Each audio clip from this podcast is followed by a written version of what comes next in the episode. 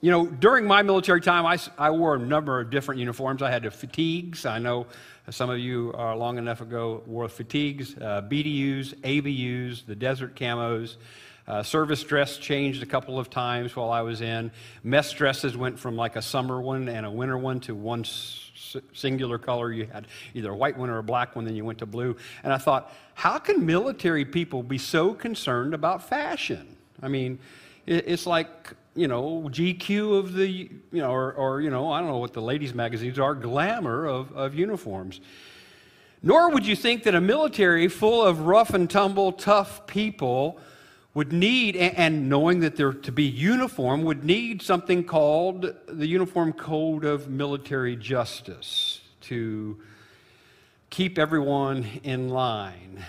And it would be hard to even imagine that a military that is so um, well organized and well disciplined would have a article number 134 that as a chaplain i often got to talk to people about that is the one part of the UMCJ that uh, UM, Uniform Code UCMJ uh, that deals with adultery, believe it or not, in the military.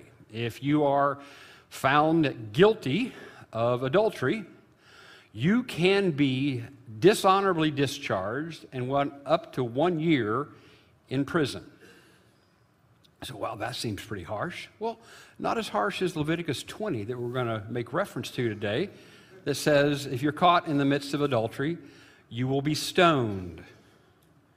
Both the man and the woman would be stoned to death. The Mishnah, which is a rabbinic commentary on the Torah, the Jewish laws, they t- describe even very complicated way of someone who's caught in the midst of adultery to be strangled with two different types of cloth to be wrapped around the neck and two different men twisting while the person is immersed in dung up to their knees. Wow. Hmm. Hmm. Odd that in my 30 years in the Air Force, and I counseled a lot of people who got in trouble I did not counsel a single person who was being put out for adultery. Likewise, the evidence, the historic evidence of adulterers being stoned to death in Jesus' day are few and far between. It's like one of those laws that's on the books that never gets exercised. Still, in the midst of this most intimate sin, the Pharisees and the scribes try to use it as a means to trap Jesus.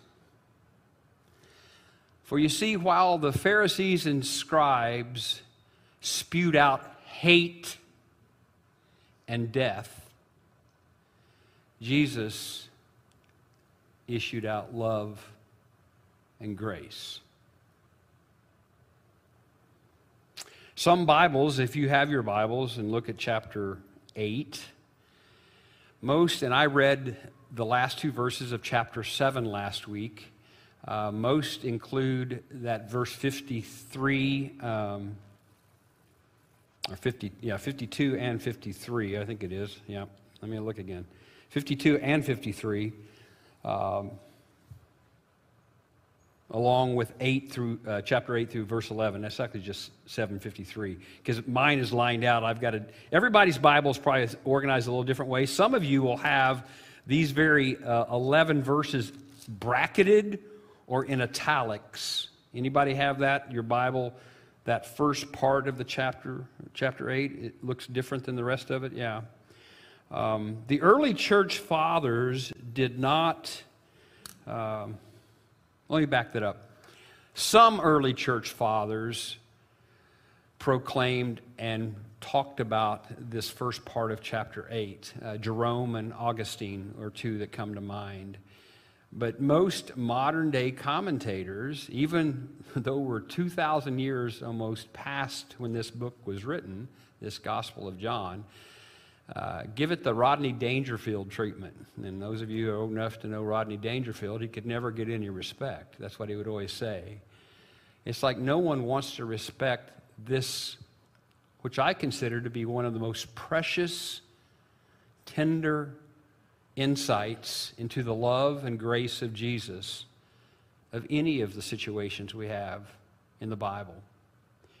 So I need to say that to you in case you ever say, well, why is it in there? Well, it, it's in there because it was or inspired and, and uh, given to us from God. And it also gives you uh, a window into the love that God has for you through his son Jesus. Um, because I've heard it preached and I've heard pastors embellish, uh, you know, it doesn't take much imagination to think if you read the verses, Jesus began teaching at dawn. And a woman is caught at that time from the darkness of the sin of adultery and drug into the midst of our Savior. And in her embarrassment, you know, nothing is said about the man. Did he outrun him, outrun her, you know? Was it something that was set up? I mean, that they already knew because they were planning a, a, tra- a, trap for Jesus. But rather than embellish it, uh, I found this little video clip that every word in it is uh, Bible verses only. It is verses actually 53 through 8, 11. So let's just watch it, uh, this little clip. You bring the lights down. Then everyone went home. But Jesus went to the Mount of Olives.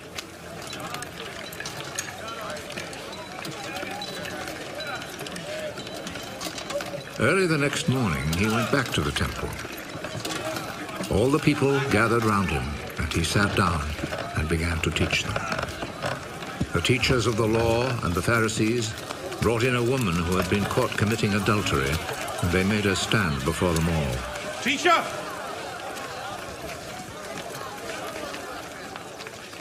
This woman was caught in the very act of committing adultery.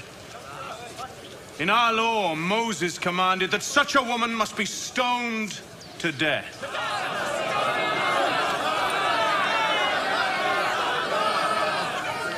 Now, what do you say? They said this to trap Jesus so that they could accuse him. But he bent over and wrote on the ground with his finger.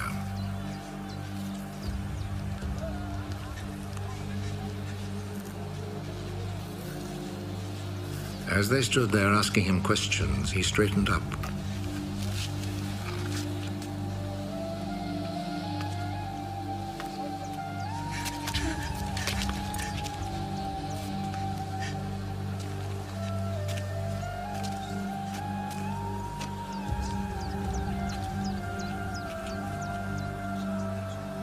Whichever one of you has committed no sin may throw the first stone at her. Then he bent over again and wrote on the ground.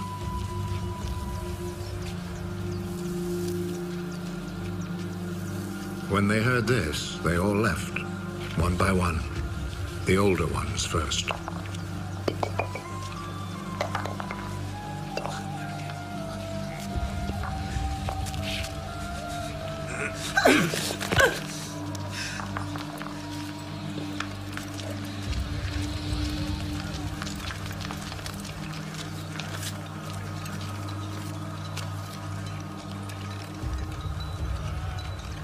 Jesus was left alone with the woman still standing there.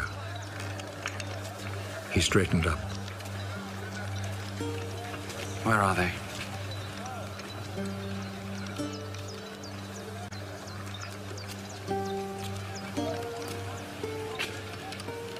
Is there no one left to condemn you?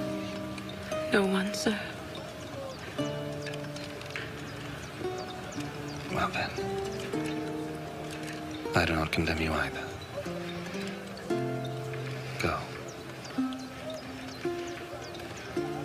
Again.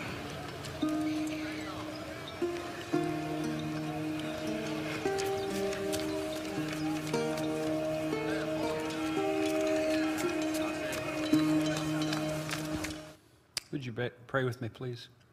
Father, as we approach a passage that most people know of. How ironic that some commentators don't think it should be in the book. But Lord, as we look at this familiar passage, help us to not be like the Pharisees and scribes, looking down our nose, ready to pass judgment, but to realize that each one of us, due to our own sinful lives and sinful ways, identify far more with this woman standing in the presence of Jesus, needing to feel his love and grace, afraid of the judgment from our ways. We pray this day that if there's someone here questioning their relationship with Christ, that they would hear in these verses of his love, of his forgiveness, of his grace, and his challenge to say, Leave that sinful world, that sinful life, and strive to follow me. Hear this prayer, Lord, for I ask it in Jesus' name. Amen. So the message of Jesus was definitely love. And that was in the direct opposition, I think, as we look at this first point being love, of what the Pharisees and scribes often taught. There's a little quote from 1 Peter. We preached through 1 Peter about a year and a half ago. Above all, love each other deeply because love covers over a multitude of sins. But the Pharisees would rather pass out judgment, condemnation, saying you didn't reach the standard, and find their position of power built upon that. And Jesus was offering this love and grace that might destroy their status, might take away their position. So they brought her into the midst of Jesus and those he was teaching to try to trap him. If he said, stone her, the message of forgiveness and mercy that he had been proclaiming would then fall on deaf ears with those he was teaching because surely you would offer her grace and mercy. But if he didn't say stone her, he would be going against what God's law was Leviticus 20, verse 10. In fact, if you look at Leviticus 20, it's a list of all these horrid sexual sins. And that's just the one verse that they were able to pull out. But if he said, stone her, you know, comply with the scriptures, it would put him in conflict with the Roman law because only the Romans could offer or execute capital punishment. So they knew by asking this question, they were putting him in a very difficult position. And if he said, let her go, he himself would be standing in judgment because it meant he was not adhering to the Word of God. So it's a tough place to be. And I will say, over the thousands of people that have darkened my office, illuminated my office, I should say it that way. But often they come in their darkest hours looking for some light. And that's the message next week. He says, I am the light of the world. They shared their mistakes, uh, they shared their damaged lives, how something they had done had imploded their career, their relationships. And I want you to know of all the things that you might do or I might do, adultery is that one thread that, once pulled, destroys the garment of our society. Because when a spouse is unfaithful to their spouse, that relationship is damaged. and that fraying, that pulling of that thread, then can dissolve and often does dissolve a family. And then that family is destroyed. And then that workplace where they work is, is damaged because you know if someone that you work with is going through a divorce, how that affects you even in your job. How it affects your church if someone in the church is going through that. How it affects your community. How it affects the very world that we live in. So when someone is in the midst of adultery, we find that the very fidelity, the faithfulness of our nation, our world, is shook. I cannot tell you how many times people made appointments with me as the chaplain. It doesn't happen so much at the Baptist church here, I want you to know.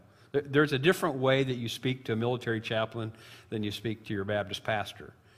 Some of you, Josh, where are you? Jo- Josh and Cynthia gave me a t shirt one time and it says, like, warning, pastor. Uh, anything you say might be used in a sermon.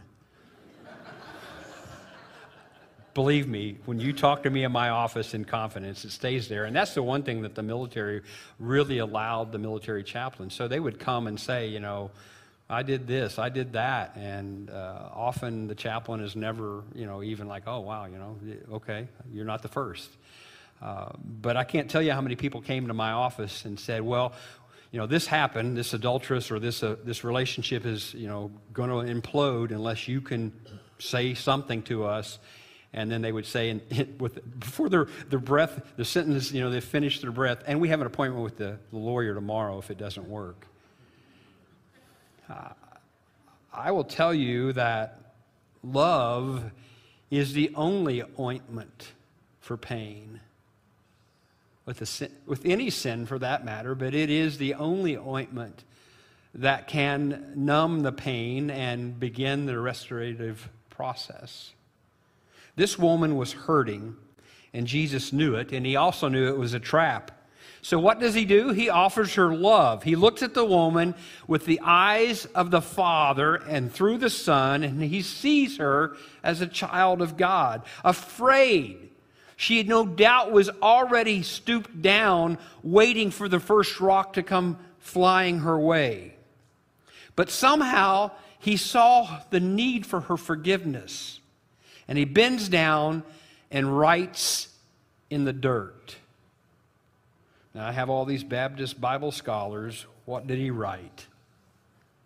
If you can find it in the text there, let me know. Because I've read it a bunch of times this week. Okay, no one knows. So good point that you didn't say, wow, I think he wrote this. But I have heard and I have read some amazing explanations of what it might have been. So here we go. Oh, let me preface it by saying that the Greek word used when he, he writes twice in the dust or in the dirt, right? The first time, and the word is graphe, or, you know, it's a word you get graphite. It's a word, you know, that, that means writing, you know, uh, autograph, that kind of thing. And it, in the first time he uses it, uh, John writes kata, which is a preposition which means like into or with or upon. So it could mean he was writing upon the dirt. Uh, some Greek ec- experts, which I'm not, say it is how you list things. Therefore, they come to the decision or the statement that Jesus was listing the names of the people who were around him. He was perhaps listing the sins of those who were in the crowd accusing the woman. He perhaps was writing, because he writes twice, the first time, maybe writing down the seventh commandment Thou shalt not commit adultery. And the second time, he perhaps wrote the tenth commandment Thou shalt not covet, covet thy neighbor's wife, and etc., etc. Whatever he wrote, it was intentional to be included in the scriptures because we have this firsthand account. John inspired by God to write that my Savior wrote something in the dirt and it had meaning, not just doodling, as I've heard it said before. I would like to say, because it goes along with my point he was writing, I love you. And then he wrote again, God loves you. Because so many of us need to hear that. He was writing in the dirt with his fingers because we are from the dirt. And here is where Calvin, if you read, you know, I read a lot of stuff this week. You know, it's always a problem. I read too much and like, hey, how much do I include? And what do, don't I include? Augustine, St. Augustine, said it was an, a, a connection with God the Father. Because how did God give us the Ten Commandments? He took his finger and wrote upon the stone. And he has to do it twice, right? Because doesn't Moses like toss him one time? So Jesus writes twice in the dirt, and Augustine's connection was that we were made from dirt. We are from the dust, and he is making a human connection by writing in the dirt. Calvin, the great reformer, along with his cousin, no, it wasn't his cousin, his buddy Luther, said, he just didn't want to give them any respect, and that's why he was doodling in the ground. I don't know. But let's say for sure, I think he was writing to this woman, and he gave her the name Grace. So that's our next point, because if you've been with me for these past so many months, I like to give, and the Bible is great. And usually in the New Testament, uh, especially, you get the names upon names. Paul will say, when you go back to such and such, say hello to X, Y, and Z, and he gives us these names of obscure people we've never met. But interestingly enough, in this gospel account of John, there are two or three times, and he mentions Nicodemus' name, but he doesn't mention the name of the woman at the well. And if you remember, I, I called her Fatina, which means to, to be enlightened. Uh, the, the, the ruler that came looking for help, I gave him the name of Basil, which means something about, you know, this is a royalty, this royal entering part of a basilica. And I gave them different names. So I think it's great, and forgive me if your name is Grace. I'm not trying to say you're a sinner, but I would say you're a sinner because I'm a sinner and we all are in need of grace. What is the Sunday school definition of grace? How many of you went to Sunday school today? Some of you? Good, good.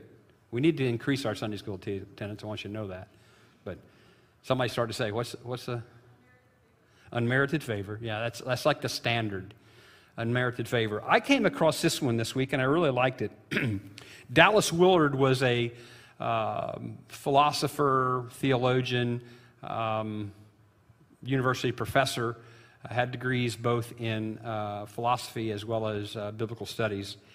And he said, Grace is, quote, God doing in us, for us, what we could not do ourselves. I like that. He says, We are meant to be forgiven by grace. We are also meant to live by grace. In fact, we often believe that sinners are the only ones in need of grace, but saints, he said, consume grace like a jet fighter consumes jet fuel. We are all in need of grace, and we thrive on grace. Salvation means that not only am I forgiven by grace, but I'm also learning to live by grace. This is the part of what makes him boasting about it. You know, we can't boast about, I guess you can boast only in him. These Pharisees, these scribes, were just blown away that Jesus would challenge them. They liked the law and the harshness of the law that they had practiced made it unable for them to understand his forgiveness. The crowd had stones in their hands ready to throw at grace. Now, Nikki, I was thinking about was it you or Tull that was throwing rocks at cars when we lived here in the 90s? It must have been Tull, your older brother. He's not here, right? That's what I would say. Um, you know, my family, we all like cars, and to think my boys were throwing rocks. but then I can remember when we were pastoring in Illinois, one of our deacons, his daughter, excuse me, the daughter or the son did it? The daughter or son? The daughter did it. She wrote her name on a guy's car in the parking lot. And they knew it was her because her name was Carrie, right? And she spelled it with like a K or something. She spelled it uniquely, so they knew it was her because, you know, the brother wouldn't know how to spell it. That's right, it had to be her because he's too young to even write. So the only other rock story I have, and I don't think I've shared this one here. If I have, you know, like Norris used to say, I'm going to tell it anyway because I like it. Um, uh, we were at uh, Albuquerque, Kirtland Air Force Base, and we had adopted another basset hound. We've had like four or five basset hounds. I don't know if we've had that many. We've had several basset hounds in our lives. And it seems like always a PCS happened. That's a change where you can't take the dog, or sometimes you could, sometimes you couldn't. And this dog was crazy anyway. Um, Betsy, yeah, Betsy, yeah. We named her after the realtor that tried to show us a house. And forgive me, those of you realtors, uh, she was just. Uh, but Betsy had gotten out uh, of the, of the yard, which she often did, and went over to this bull mastiff and would try to get him out. And those two would tear up a lot. But this time she'd gotten out, went towards uh, the side of our uh, neighborhood where there were a lot of those uh, goat head things, you know, so you end up getting them in your feet and your shoes, and she'd got them in her feet, and we had to pick her up and trying to carry her. So myself and the two older boys, the twins were actually born there. Brenda, raise your hand. Somebody couldn't believe this morning. Just raise your hand for just a brief second. Somebody couldn't believe I was married. Anybody crazy enough to marry me? Uh, but anyway, uh, I've got the two older boys. Uh, I'm guessing the twins are either either you're pregnant or they're born. I can't remember exactly. And we're carrying rocks because you know it's kind of a, it's Albuquerque. It's kind of desert like. It's kind of like you know some parts of you know the hill country out here. You may be a rattlesnake or something. So we're carrying rocks. About that time, up pops out of a little hole a prairie dog, and they're protected in New Mexico, even though they carry the black plague. They're protected. And I'm sure these days they probably have little signs that say, don't go in this field because there are prairie dogs in there. And this prairie dog is just, you know, just barking, barking, barking. And all three, the boys, the two older boys and me, have rocks in our hands. And uh, one of them said, uh, Dad, I bet you can't hit that prairie dog. And that prairie dog is from here to at least Old Bandera Road from us. I mean, I couldn't throw a rock that far if I had to, but I said, oh, watch this. Bap! Right in the head, dead as a wedge. The boys thought I was, you know, like a major leaguer. And then we ran over there thinking that it just, you know, like stunned it. And it hadn't. It was dead. And it was a mama just protecting her babies. And why did I tell you that story? Because throwing rocks is never good. And I like that video where you heard the rocks starting to drop one by one. You could hear them clinking to the ground. And as the scripture says, the older ones left first. They remembered the sins of their youth. Or perhaps they knew they stood more in need of grace than even grace who stood in Jesus' presence. Who am I to toss the first stone? I know what sin is. One of my favorite preachers is Fred Craddock, uh, Methodist. Hold yourself back, Methodist. Uh, he shares this account about the difference in law and grace and how to understand it. The Pharisees understood the law, they didn't understand grace. Jesus understood the law and knew the law, therefore, he implemented grace for you and I. For the wages of sin is what? Death. And he knew that the sins of our lives, the things that we would do, would require death if it were not for Him. And He becomes our death offering, if you will, our sin offering.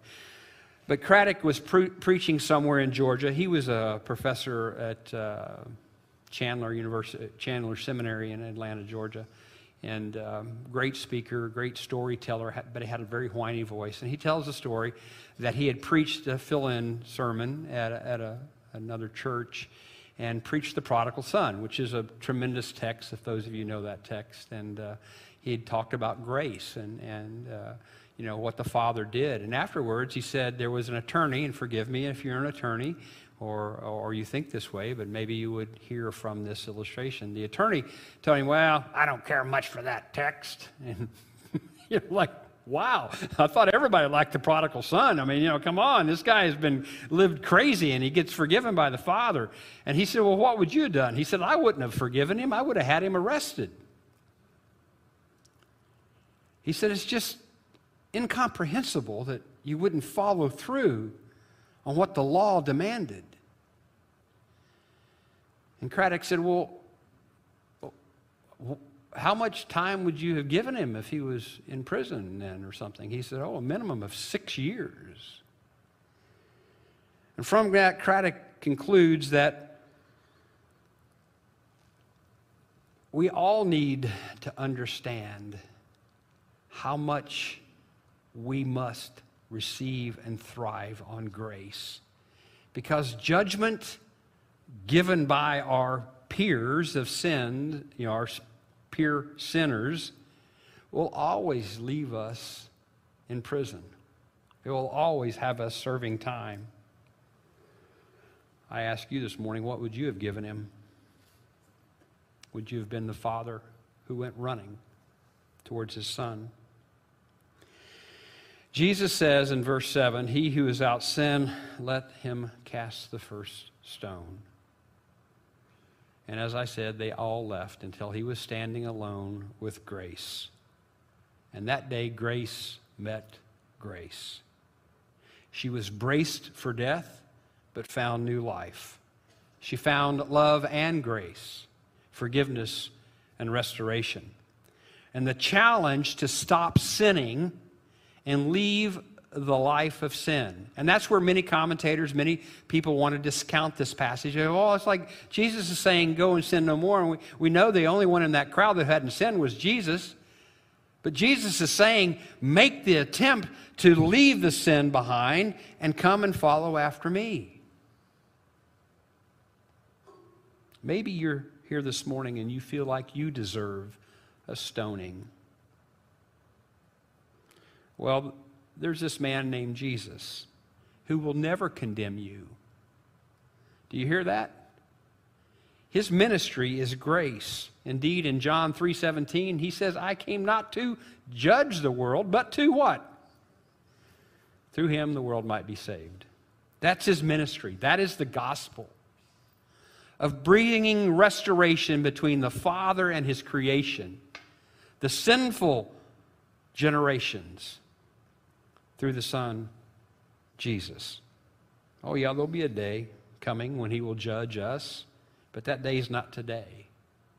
And thank God it's not today. He's here in this worship service. His Spirit is saying to you, Come follow me. You know, yesterday, Brenda and I, and I know I'm, I'm about to get long winded, and some of you are like, oh, stop telling the stories about throwing rocks. Well, let me tell you a car story because uh, it just fit in. If you know, we were driving through town. I don't know if you saw it the first time. We saw the blue 56, 56. I get hard time telling the 50s, and Wayne Mars probably instruct me. 57 T-birds have a little tail, right? The little fins. Uh, Suzanne Somers, if you ever saw American Graffiti, is in a white one with the portal windows on the, on the detachable hardtop. But there was a, a blue one coming through town, and a woman had a scarf around her neck you know, it was blowing, the top was out, it was blowing. And then Brenda and I ended up going to Comfort, and then we thought we were going to eat a lunch at, uh, what's the camel place?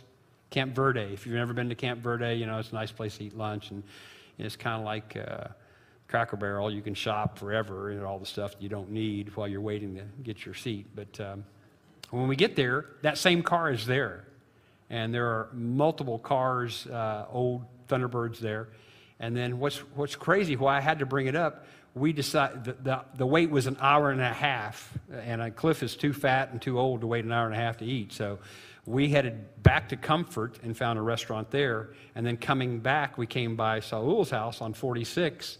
And guess who we passed on Bandera on 16? That same Thunderbird. Now they got the top up, and uh, they're, they're coming uh, south on Highway 16. And it made me think cars and movies. It made me think of a movie with a Thunderbird, not American Graffiti. I know some of you, like I've already lost you. Thelma and Louise. Two women who get on a crime spree and At one time, I know one of them is wearing a scarf, and that's a, although that's like a 66, I think, Thunderbird. And spoiler alert, those of you who have ever seen the movie, uh, when the cops are after them, what do they do? They drive off the cliff, yeah. So I want you to know if you think you're here today because of your sin, getting ready to be stoned, and you're in your Thunderbird, getting ready to drive off the cliff, Jesus says no. You don't have to. Because I'll take the plunge, I'll take the cross. I will suffer the burden of your sin because I know you can't do it. No matter what you try, no matter how you repair, no matter how you plead, you cannot repair what's been broken. Only my grace, only through faith in Jesus, can you find the freedom that your heart desires. Stand with me, please, we pray. Our Father, as we have talked briefly about love and grace, we know that woman that day left praising Jesus for his forgiveness, for his love, for his mercy. And today, if there's someone here who has never received that love, that mercy, that grace, let their hearts be warmed. Let their hearts be changed. Let their hearts say, I want to follow Jesus. Maybe there's someone here who just needs to come to these steps and pause to pray. Let them know that the doors are, of the church are open, not to exit, but to come and be in your presence in this prayerful worship time. For I ask it in Jesus' name. Amen.